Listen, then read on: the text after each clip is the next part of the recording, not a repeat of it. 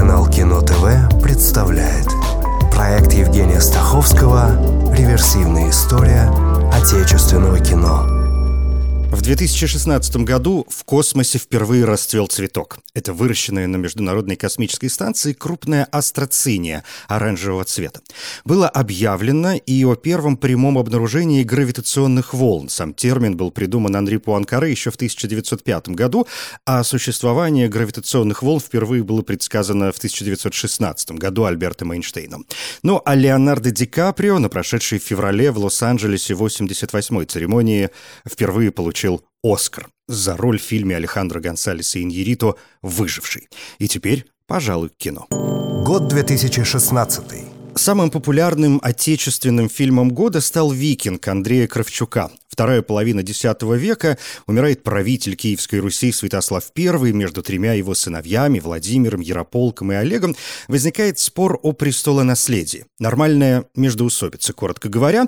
Олега убивают по приказу Ярополка, Владимир бежит в Швецию, опытному воеводе Свенельду, роль Максима Суханова, удается уговорить Владимира собрать отряд наемников в надежде отбить Киев у Ярополка. Владимир захватит власть и заодно отомстит брату за убийство брата. «Викинг» — масштабная и в целом впечатляющая постановка на тему Древней Руси, наше любимое историческое кино как фантазия с серьезным пропагандистским посылом по части крещения Руси. Брат Владимир, роль Данила Козловского, это, собственно, Владимир I, он же святой, он же великий, он же красносолнышко, он же креститель. Эй! Я брат вашего князя! Позовите Ярополка, я хочу говорить с ним! К истории фильм имеет опосредованное отношение, но, может быть, кто-то пойдет хоть почитать что-нибудь приличное о том, что там приблизительно происходило. Ну, например, Ключевского.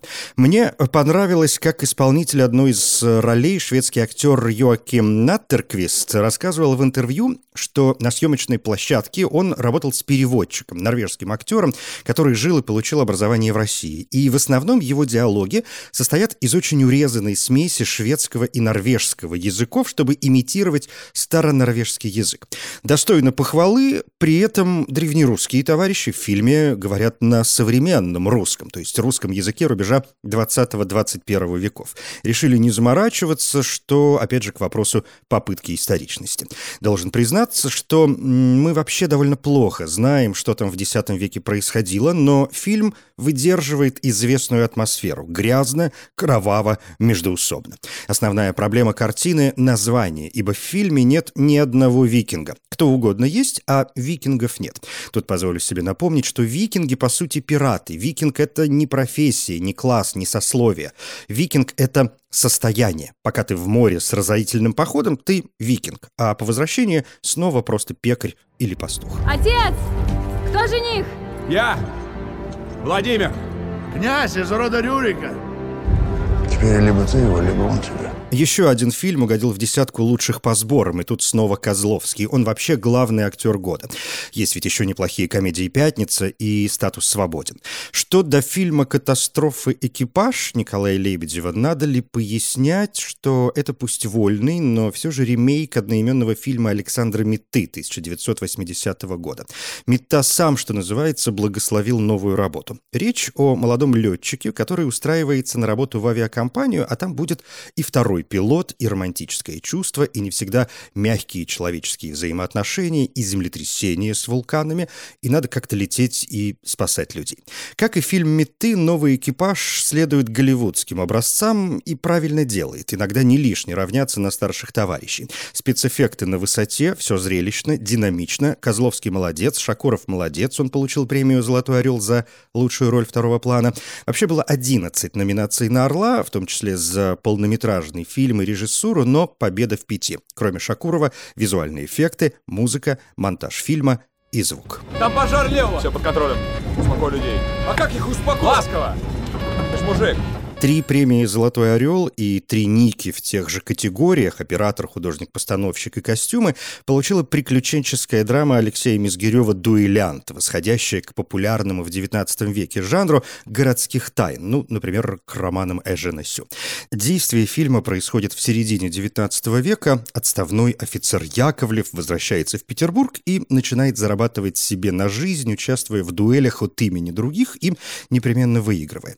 Но, конечно, деньги не главные, его цель, он должен отомстить врагам и восстановить свою честь. Это эффектное кино с реальным оружием XIX века и знакомым с одной, но гротескным, может быть, даже готическим Петербургом с другой.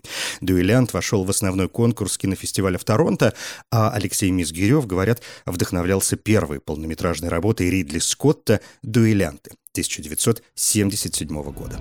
Вы стреляете, я нахожу клиентов. Ходорев, Штукенберг, Мордвинов, князь Рейн, Басаргин. Мы считаем, что все они были убиты по тайному сговору.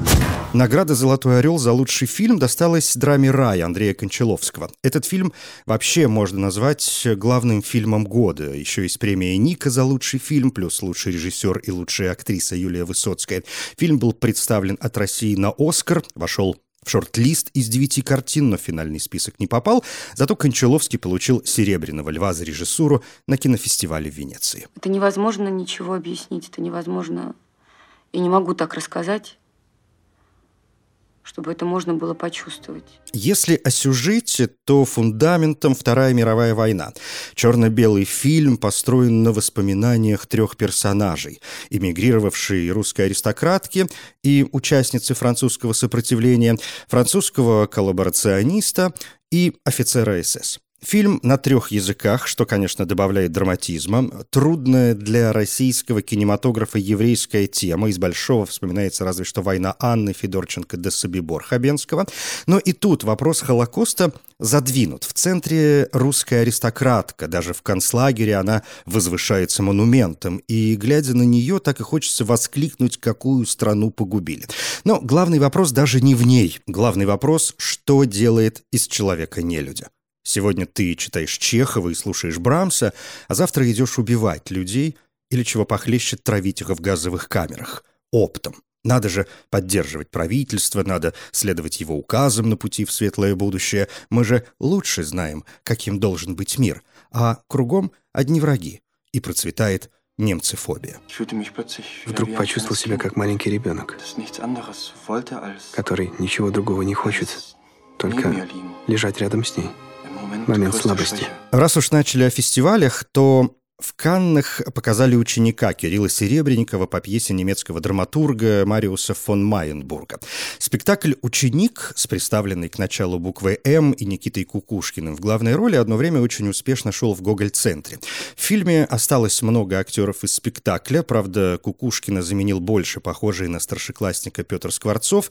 События все же происходят в школе, где один парень становится религиозным фанатиком и, используя библейские учения, бросает вызов своей семье, друзьям и учителям.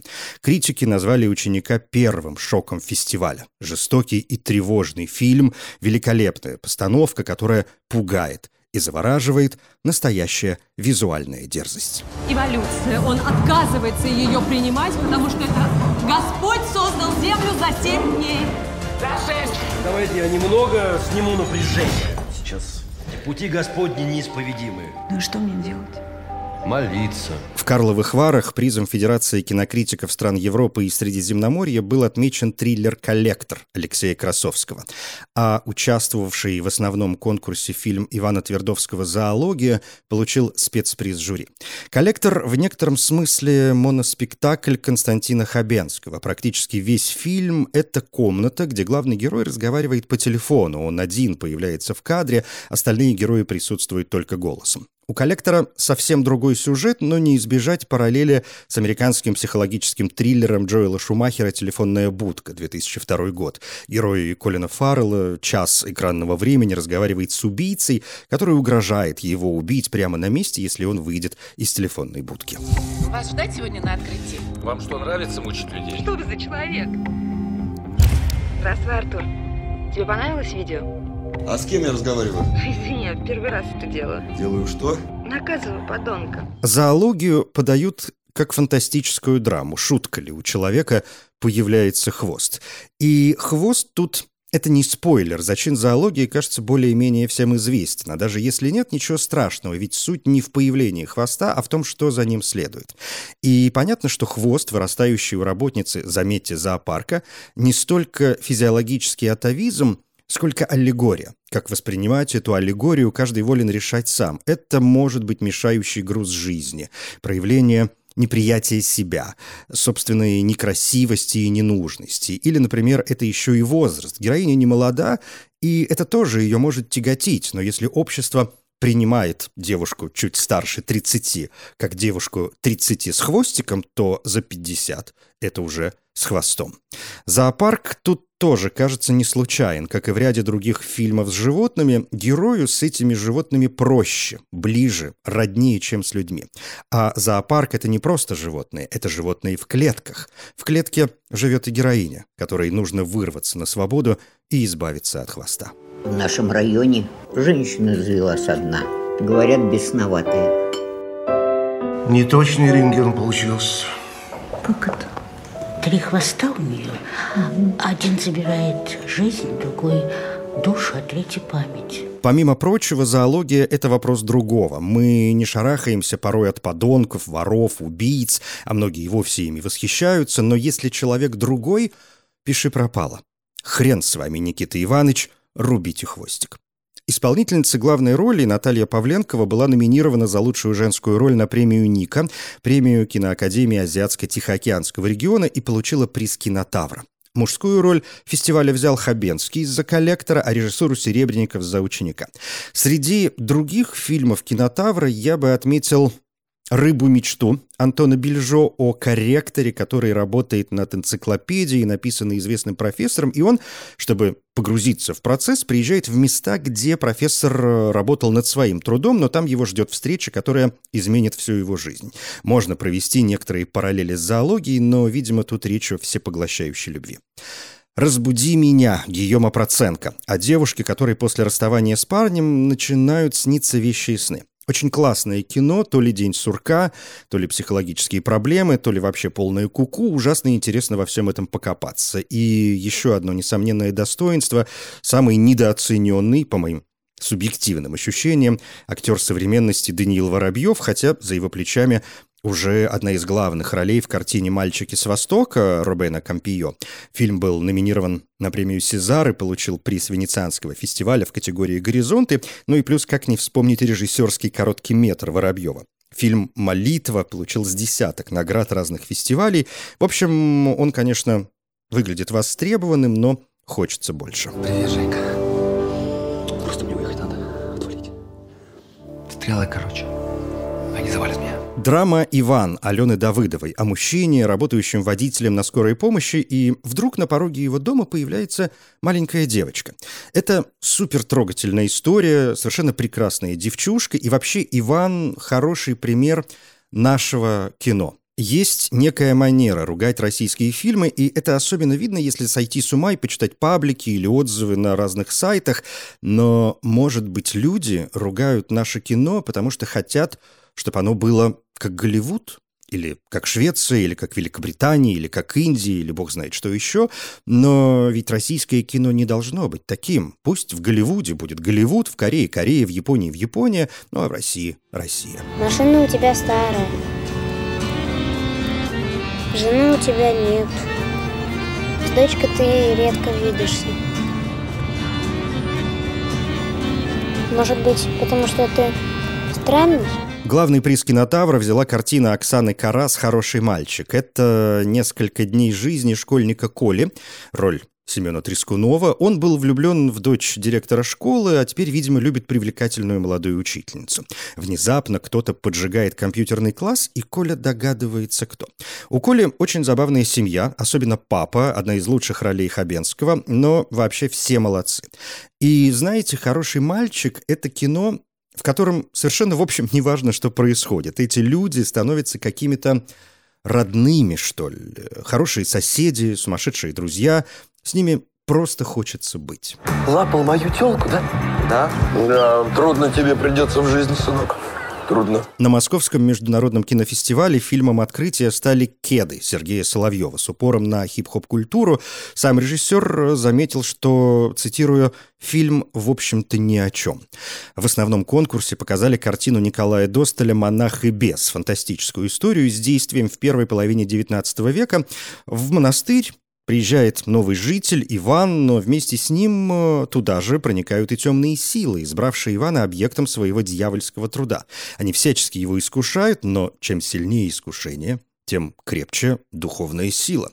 Лучший сценарий премии «Золотой орел» и «Ника» Юрий Арабов. «Ника» досталась картине еще в 3 номинациях, в том числе за лучшую мужскую роль Тимофей Трибунцев.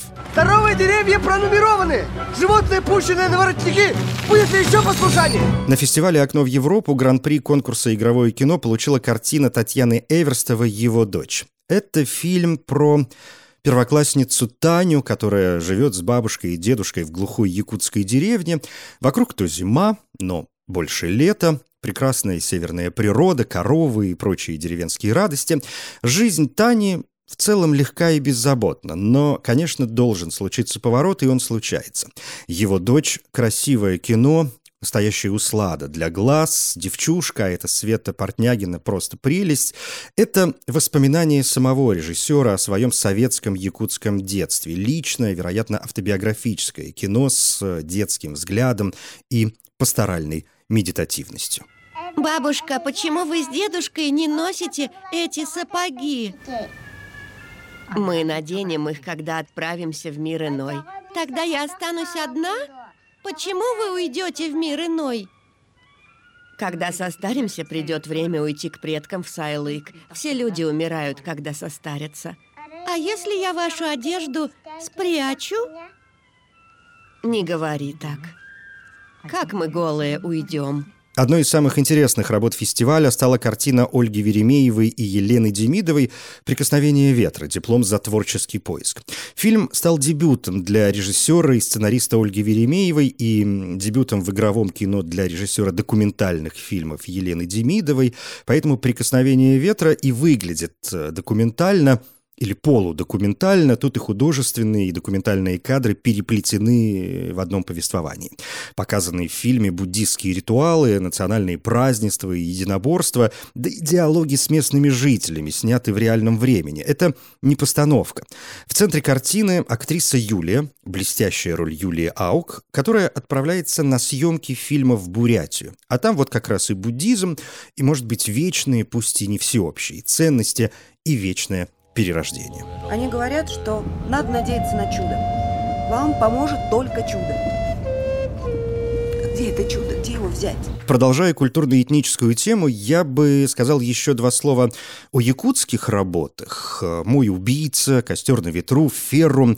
Есть еще созданная в 2016 году «Кэрол. Невидимая красота», но премьера все же 2017 год. Процесс слегка затянулся, но почему бы не вспомнить. Все это смело и с удовольствием можно смотреть. Так же, как и драмеди «Телли и Толли». Это уже не Якутия, это совместное производство России, Грузии, Канады и Греции.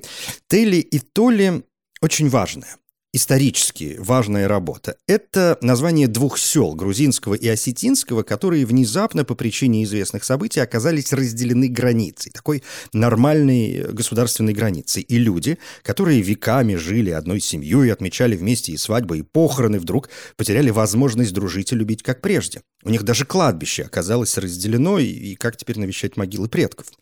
В общем, «Телли и Толли» — фильм о том, что государственные границы и политические игрища — это, конечно, бред последний, и люди по таким признакам не делятся. Люди делятся, по сути, только по одному признаку. Ты либо хороший, честный, порядочный человек, либо нет. И больше ничего. Нам старика Бази застрелят.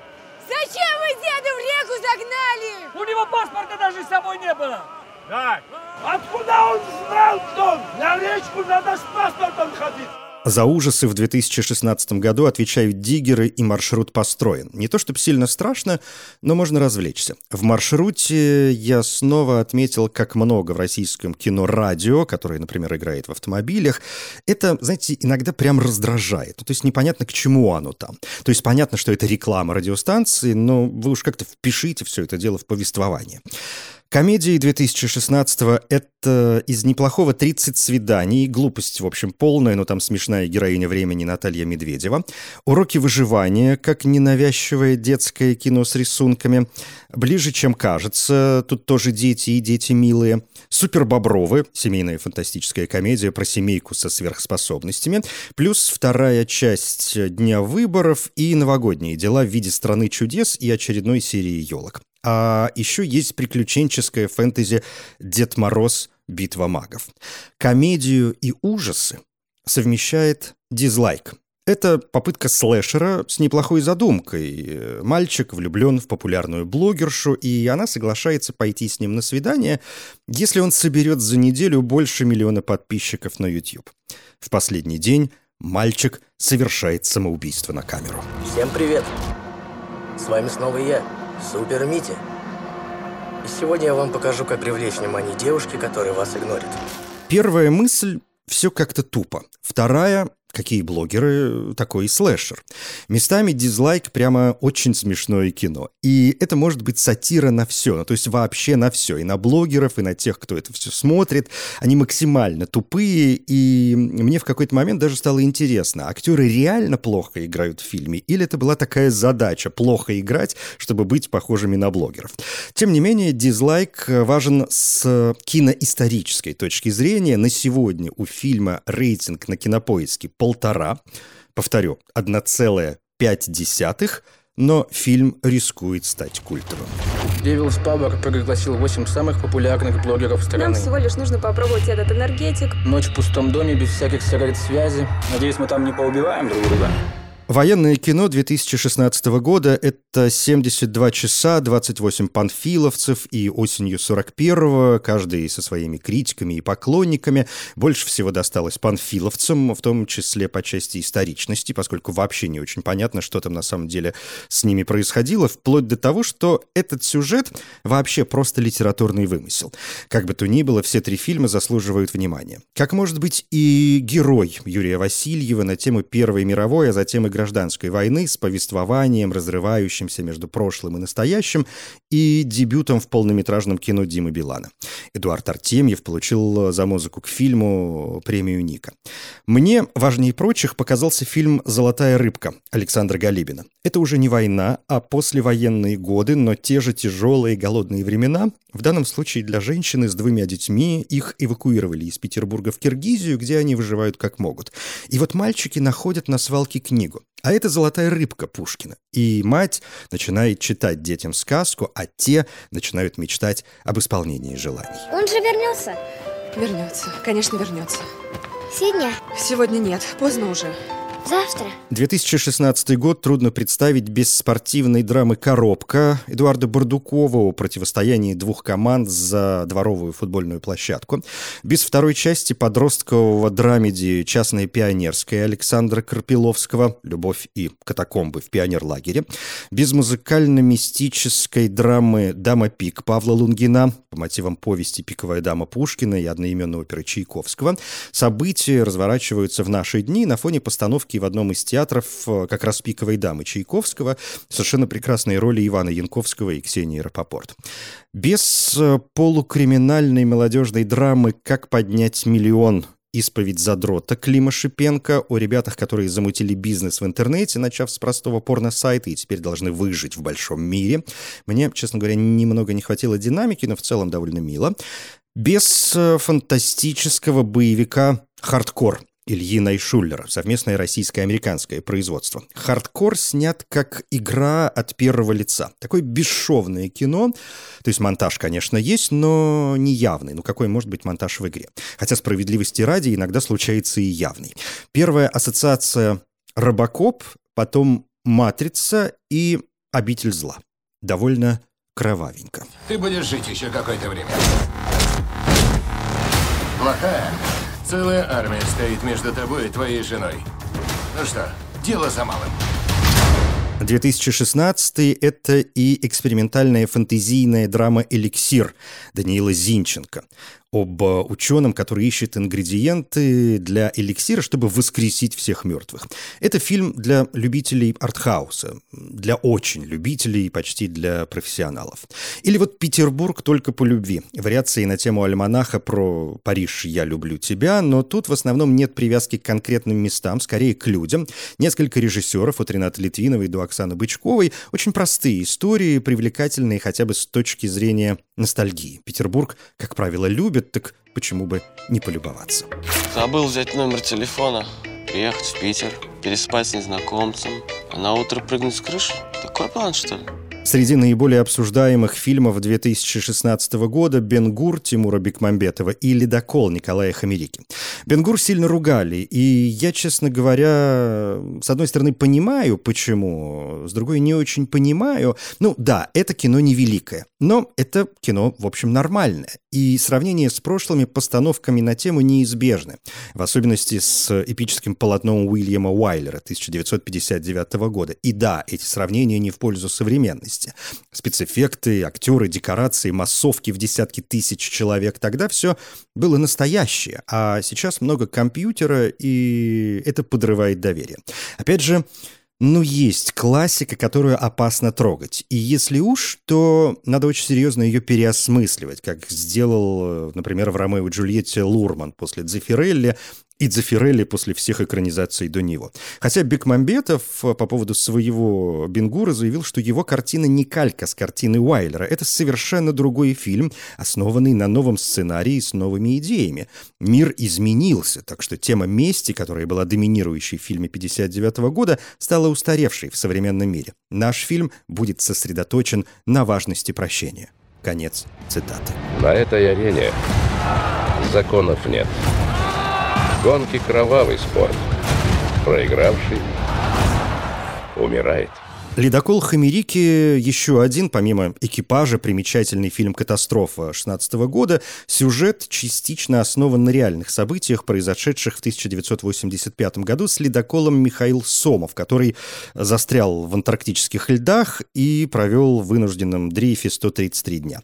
Съемки проходили в суровых погодных условиях в Санкт-Петербурге, Севастополе, Мурманске и в горах Кольского полуострова. Использовали и атомный ледокол «Ленин» 1957 года постройки, давно выведенный из эксплуатации и находящийся на постоянной стоянке в Мурманске.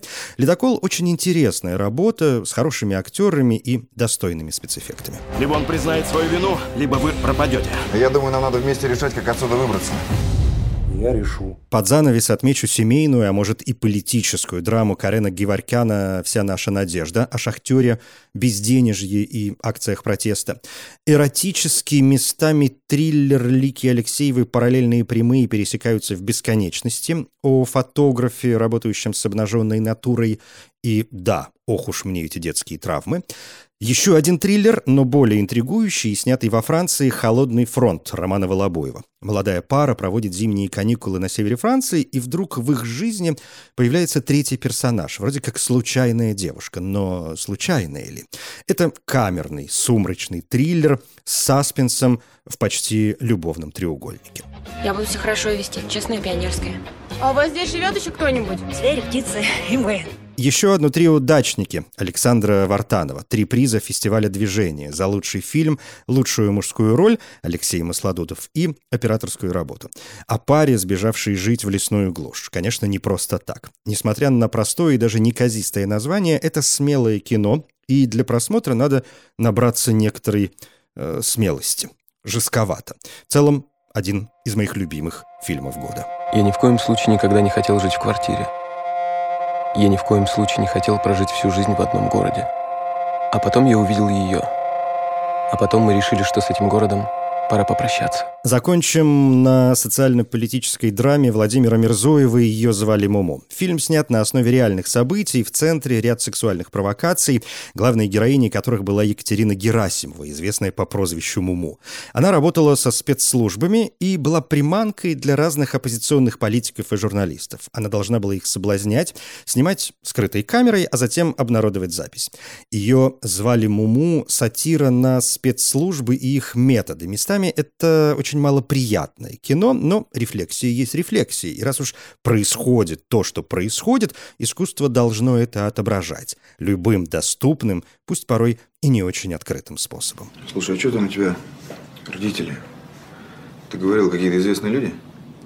А ты забудь о моих родителях, ты мне собаку порвал. А эти пока нет. Ее звали Муму, между прочим. Может, у тебя тоже жучки там под одеждой, я еще не проверяла. Это был 2016 год и очередная попытка полюбить отечественное кино. Хочется верить, что она хоть немного удалась. Я Евгений Стаховский. Спасибо. Реверсивная история отечественного кино.